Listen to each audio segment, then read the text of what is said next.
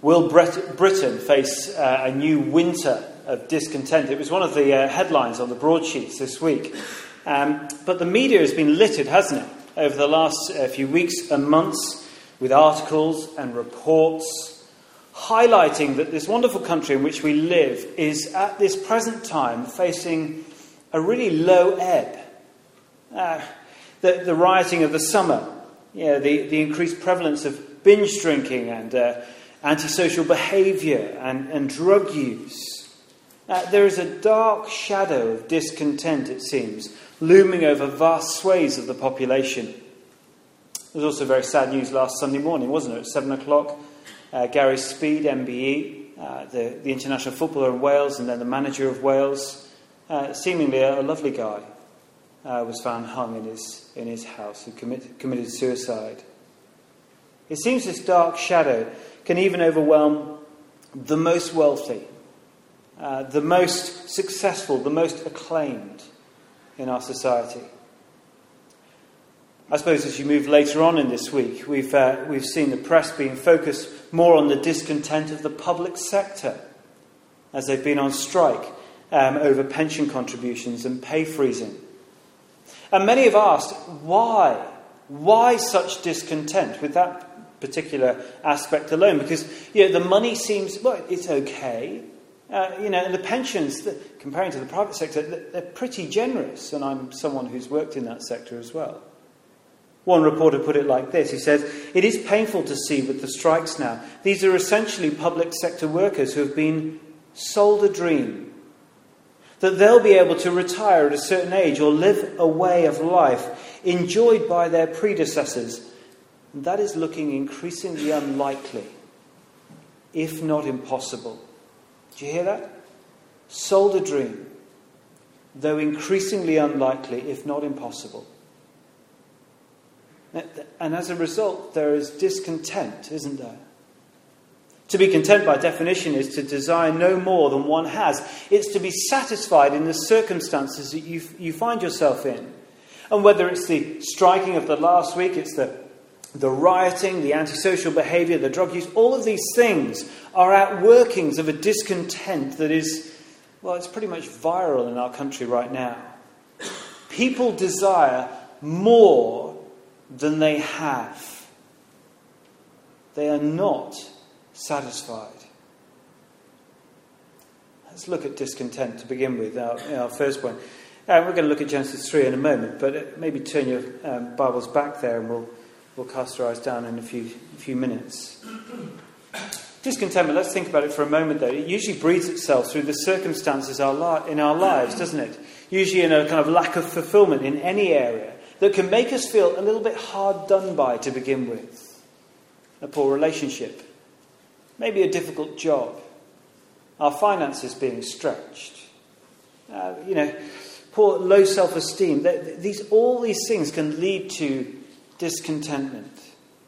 We want more than we have, and we think, don't we, that we'll be truly satisfied if we get the object of our desires. And this is, of course, I suppose, most acutely felt within our relationships. We've been sold that dream, haven't we? As we watch the television, as we listen to the songs and the charts, as we you know, read the magazines and so on. We've been sold a dream. But as time marches on, that dream is looking increasingly unlikely. And that has become a breeding ground for discontent. And it's not the exclusive domain of the single either. For whatever circumstances you find yourself in, what you have hoped for in those circumstances can in reality very often disappoint. The marriage can be loveless, without a spark. The children, they can, they can let you down and not fulfill their potential. The relationship that you are in, perhaps, and can lack commitment. You find out you're going out with a boy rather than a man, and it makes you feel perhaps used, disillusioned. Oh, even friends can let you down, can't they? Even family can disown you. The reality of relationships is that so often what we've expected in our dreams can soon be crushed by the reality of life. And it's been like that right from the beginning. That's why we're going to look back very briefly at Genesis 3 to the Garden of Eden and Adam and Eve. You see, in Genesis 3, they've got everything. Uh, they're living this dream with God in, in perfect relationship. They lived in perfection, both in terms of provision from God, but also in the beauty of their surroundings as well. However, what we see in Genesis 3 is that they decide to not believe God and to not trust Him. That His provision for them was not perfect, was not good. Rather, what we see is Eve listening to another voice. And that caused her to doubt that God was good choosing not to believe that God had her best interests at heart. And even then, later Adam, they believed that God was depriving them of something that they thought was then desirable. It began with that, that pretty haunting question, didn't it, in verse 1? Did God really say? I mean, everywhere we look around us in our culture, uh, we are told that in order to be fulfilled, we must have that kind of, or be pursuing and cultivating a, a relationship for our own fulfillment. And we so easily fall into the trap of, of feeling that we, miss, we are missing out. That God must not love us if we're not in some spine tingling kind of killer romance where we feel like we're dancing on the clouds the whole time. Adam and Eve, when they listened to God, when they trusted his word, they were content. And you get to the end of chapter 2, and there was no shame. There was just perfect delight in their relationship together and with God. But everything changed. Everything changed when they chose to listen to the other voice. The voice that was contrary to God's word. In Genesis 3, of course, it's the voice of the serpent that they listen to. They trust his word, not God's. Of course, the serpent is later confirmed in Revelation 20 and uh, t- sorry, yeah, Revelation 20 verse 2 and other places as well, that the serpent is the devil. But it's not the only voice that we hear, is it? So often we choose to listen to ourselves and those inclinations that we all know and feel in our hearts. And we end up saying very similar to, to Genesis 3:1. Did God really say that? For me, we begin to doubt God's goodness and begin to doubt that we should trust His word. Of course, that question is fed by what we read, by what we listen to, uh, by our friends uh, around us and the culture around us. It becomes very easy to believe that we are incomplete in life without the circumstances of our relationships being perfectly fulfilling satisfying us as our dreams desire. And we ask, don't we? Did God really say? When we doubt God's word, when we incline our ears to the words of another, when we say something like this to God, yeah, I don't believe in this realm of my life that you actually have my best interests at heart. Well, that is when discontentment begins to breed in us, doesn't it? Jeremiah Burroughs, in his famous book, The Rare Jewel of Christian Contentment, in 1648, said this Christian contentment is that sweet, inward, quiet, gracious frame of spirit which freely submits to and delights in God's wise and fatherly disposal in every condition. What he's pointing out there, and what is obvious within Genesis 3, is that, if you like, discontentment, the underlying issue of it is unbelief. It is not submitting to God's wise and fatherly disposal, as Burroughs puts it. It is saying to God, I don't trust you. I don't trust that you are sovereign, that is in control of all things.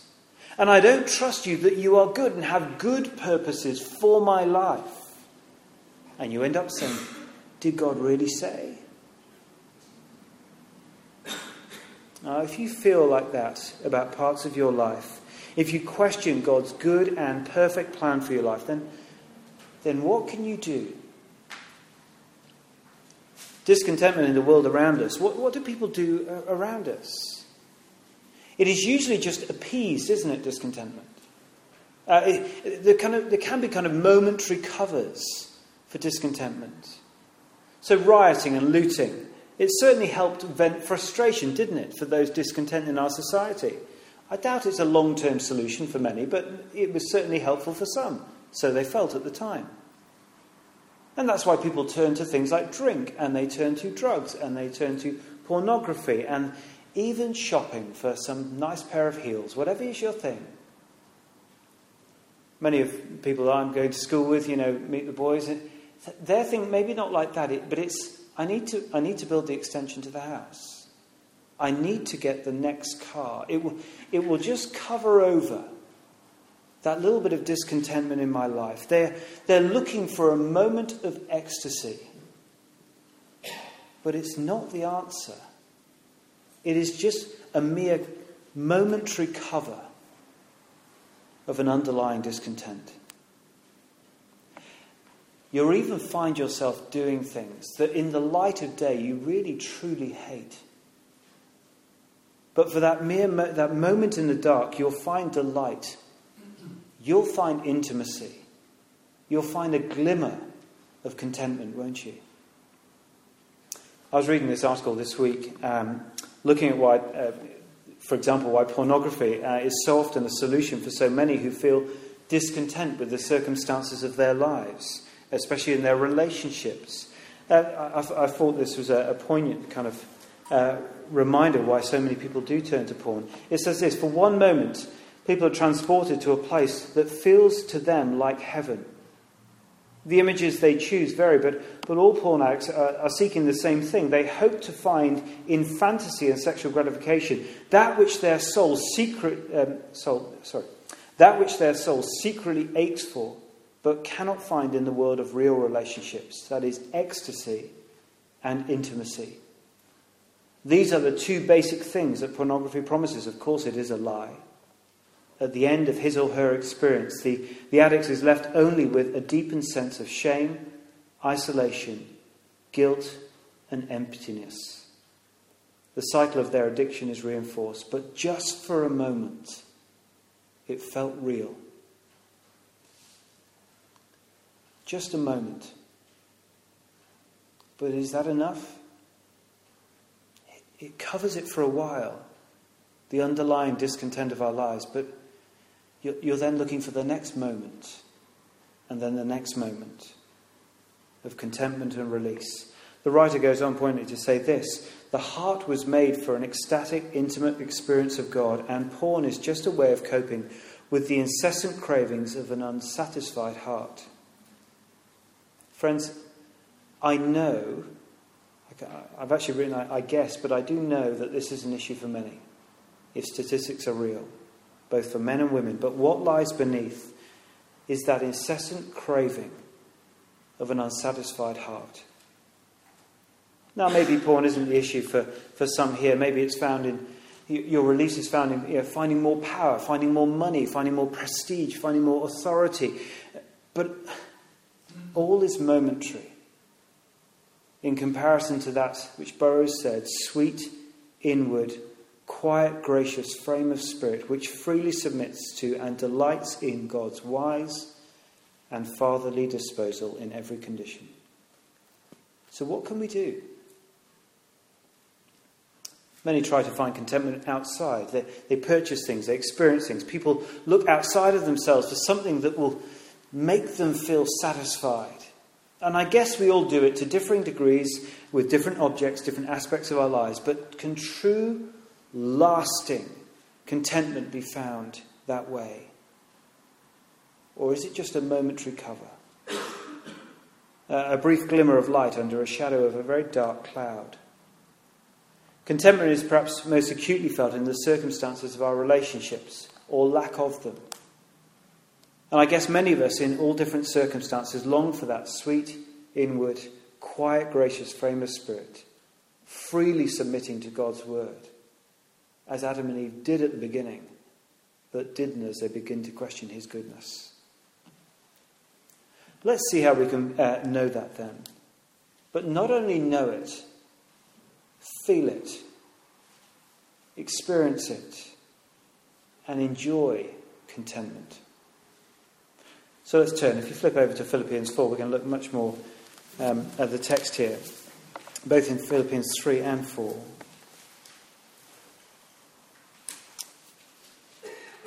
So, in the culture in which we live, both contentment and discontentment are, are believed to be responses to the circumstances of our lives. If you're content, it's because things are going all right. They're pleasant, they're enjoyable at the time. They are as you imagined and as you dreamt. And whether you are content or discontent, both are determined by the exterior factors of our lives. So if your job is going well, you're content in your work, aren't you?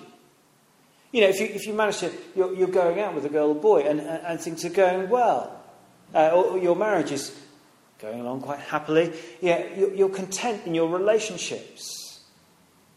The circumstances, those exterior things, determine whether you are content or discontent. But what happens when you lose your job?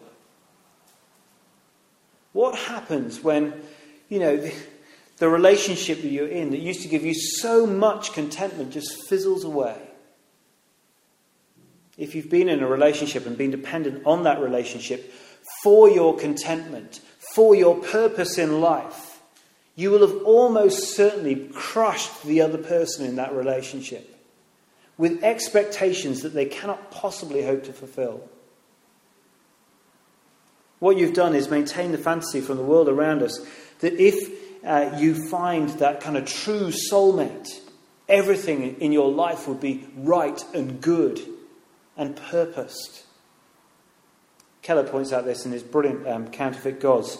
Uh, in, you know, in the chapter about love, he says this No lover, no human being is qualified for that role. No one can live up to that. And the inevitable result is bitter disillusionment, discontentment that, that sweet, inward, gracious frame of spirit which freely submits to and delights in God, that peace and contentment is not found or should be dependent upon the circumstances of our life, our relationship. is too heavy a burden for anyone to carry. So that is why we're going to turn to the example of Paul in Philippians 4. One commentator described what we read here from verse 10 is uh, Paul's unshakable contentment. Just follow with me from verse 10 if you can, through to verse 13. I rejoice greatly in the Lord that at last you have renewed your concern for me. Indeed, you have been concerned, but you, but you had no opportunity to show it. I am not saying this because I am in need. For I have learned to be content, whatever the circumstances. I know what it is to be in need, and I know what it is to have plenty. I've learned the secret of being content in any and every situation, whether well fed or hungry, whether living in plenty or in want. I can do everything through him who gives me strength. Firstly, note, please, that Paul finds his contentment, that unshakable contentment. But he does it by learning. I learned, I have learned to be content, whatever the circumstances. True contentment, that unshakable Christian contentment, is not determined by the circumstances in which we find ourselves. It is learned. How do we do that? Well, I think Paul gives us a good example of it back in chapter 3. So if you just flip back um, to verse 7 onwards of chapter 3, just on the, the opposite page there, look what Paul does. Firstly, what he does is he begins to consider, it's an act of learning. He considers in both verses 7 and 11, but what does he consider? And, and what does he learn as he considers? Look at what it says. But whatever was to my profit, I now consider loss for the sake of Christ. What is more, I consider, I learn everything a loss. Um, I consider everything a loss compared to the surpassing greatness of knowing Christ Jesus my Lord, for whose sake I have lost all things. I consider them rubbish that I may gain Christ. You see what Paul is doing there? He is willing to believe God's word. And, and, whatever was to his profit in his, in his life before, that is his wealth, his status, his power, and he had great power, his great authority, all now in his mind is considered as nothing. It is utterly worthless. It's rubbish in comparison to knowing Christ and Christ alone. And that is why in verse 9 he remembers the truth of the gospel of Christ. He learns it, recalls it in his mind that he is found in him, not having a righteousness of my own that comes from the law, but that which is through faith in Christ. The righteousness that comes from faith, sorry, the righteousness that comes from God and is by faith. It's that, it's that brilliant swap of the gospel. Jesus' perfect life counted to Paul here and to, and to us if we put our faith in him and our sinful lives are punished on Jesus on the cross. He is learning, recalling, considering these great gospel truths. You see, contentment is not a magic pill you can take in, in some circumstance or relationship you, you find yourself in. It requires discipline of your heart and your mind to consider, to remember, and recall the gospel truths that you know that God is the sovereign one and he has wonderfully offered us salvation in Christ Jesus. So rather than saying, Did God really say? and feeling hard done by, as you consider the gospel in whatever circumstances you find yourself in, you begin to say to yourself, God really did. You know the objective and you cling to it. God really did save me in Jesus Christ and has given me a wonderful life to be content in Jesus Christ. And that is why Paul can say in verse 10 I want to know Christ and the power of his resurrection and the fellowship of sharing what? In his sufferings? Becoming like him in his death. See, Paul learns contentment here and finds it in the truth of the gospel. But notice he doesn't kind of playfully consider, playfully learn, a kind of partial contentment in the gospel. He considers what? Everything loss. Everything. That is, he doesn't kind of compartmentalize his life, thinking some fulfillment can be found in his wealth, in his power, in his authority, his status. Their loss. Before God, he has no confidence in any of those things. And therefore, what he's doing is basically demoting them in his heart and his mind. And he's promoting the gospel in his heart and his mind to have the dominant position, the driving force, the thing that gives him the contentment that he needs in life. And essentially, what he is doing is he's expelling from his heart anything that takes his desires and trust away from God. I've mentioned this sermon before, but Thomas Chalmers, in a very famous sermon called The Expulsive Power of a New Affection, in the early 1800s, he preached a sermon in Edinburgh. Do, do look it up on the internet if you like. He put it this way He said, It must be by substituting another desire and another line or habit or exertion in its place. And the most effectual way of withdrawing the mind from one object is not by turning it away upon desolate and unpeopled vacancy. It's not by just sort of saying, I'm not, I'm going to stop thinking that way or stop doing that thing he says it is by presenting to its regards another object, more alluring. And basically saying, if you want to rid yourself from an unhelpful habit or mindset, that discontentment, that dark cloud, you can try and suppress it. Buy yourself a nice pair of heels. You can try and ignore it. Think about something else. You can try and cover it up with whatever you do in your life but it will not last. You have to replace it, he says.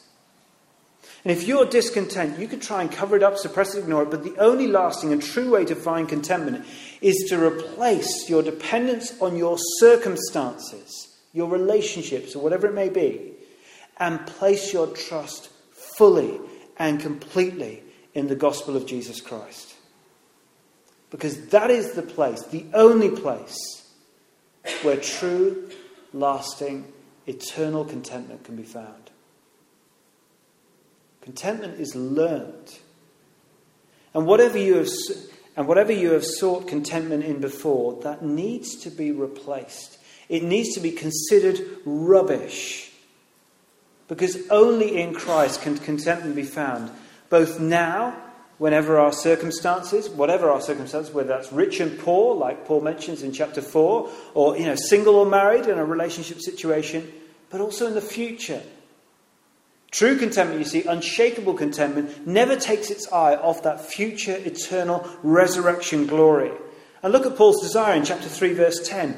What he wants to learn is Christ, the power of his resurrection, to be with God for eternity.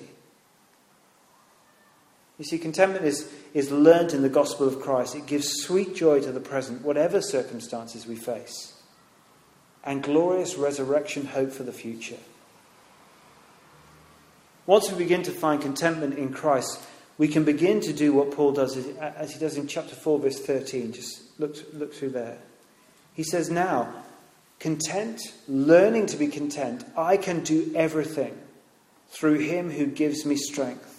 What Paul is doing there is he said, I have applied what I know to be true in the gospel, and I'm going to apply it to the circumstances of my life, and it's going to give me strength to face whatever life throws at me and be content in that.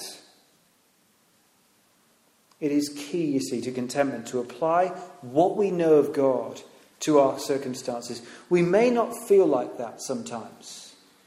We may not even want to apply what we know of God, the truths of the gospel, to our lives. Even, you know, for example, when, you, when you've remained single for a long time and you, you feel you're stuck in a different, difficult relationship, that kind of thing, married or not. Those are the moments where we really need to the most. Apply what we know to be true of God, His sovereignty, His faithfulness, and His kindness, ultimately in Christ. And look how Paul does it brilliantly in chapter 4, verse 4 as we close. Verse, uh, yeah, chapter 4, verse 4. Now you must remember, this is a, Philippians is one of his letters. He's writing in chains. You remember that back in chapter 1, verse 14? He's in prison. It's not a kind of nice prison with Sky TV like we have them in these days. You know, we're talking prison. He's probably been beaten. Probably very lonely. He's probably very hungry. No food was supplied in prisons of those days. Paul applies what he knows of God and responds saying, Look what he says, verse 4 Rejoice in the Lord always. And again, I will say it again rejoice.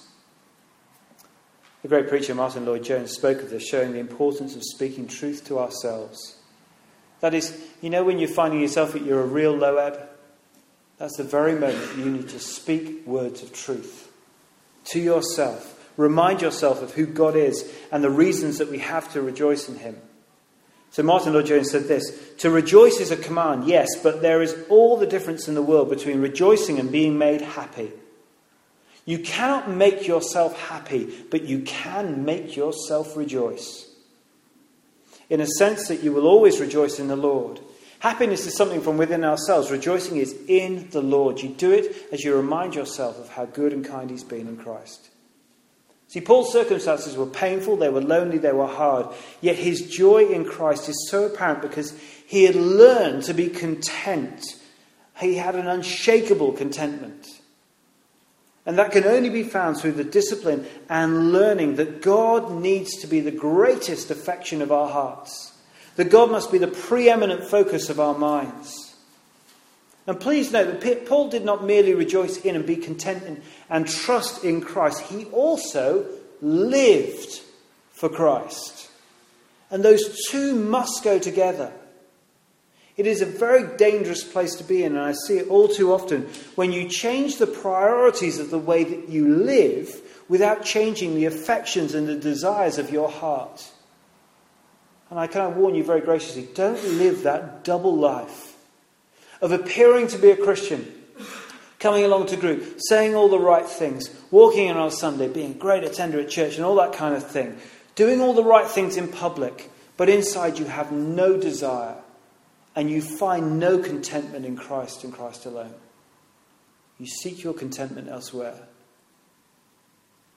That life, if you choose to live it, only gets more and more intolerable. And it usually defaults as the person finds themselves going toward the affection that is strongest in their heart, usually away from God. Let me finish with an observation. I found it very moving, probably because I, I like sport, and you know, I've, I was very fond of Gary Speed. He was a great player, a bit of a workhorse in the centre of the park. You know, good man in the air. That's pretty rare in English football. But um, that's enough about football, isn't it? Let me get, let me get to the point. Um, there was a wonderful eulogy from Eddie Butler and, um, and BBC. They put about three minutes together, and during that, um, they showed scenes from Newcastle United, where Gary Speed played for a number of years in the Premier League. Um, he was a very much loved player up there. Number of his teammates, there, there was very moving scenes as they were crying on the pitch, and there was a minute's applause to recognise uh, all he had done. As the camera panned round that stadium and all these people were clapping, there was one flag, one flag that really drew my attention. He was a Welshman, it was a Welsh flag. And on the corner of the flag, it simply said this God only takes. See, when we find that the circumstances of our lives, especially in our relationships, are not as we thought they would be, where there is sadness and disappointment in our lives, we can all too often make that assumption, can't we? That God only takes. He takes away from me. He's a spoil sport. He doesn't want that pleasure for me. From our position, at points in our lives, we are unable to see God's unfolding plan and priority for our lives.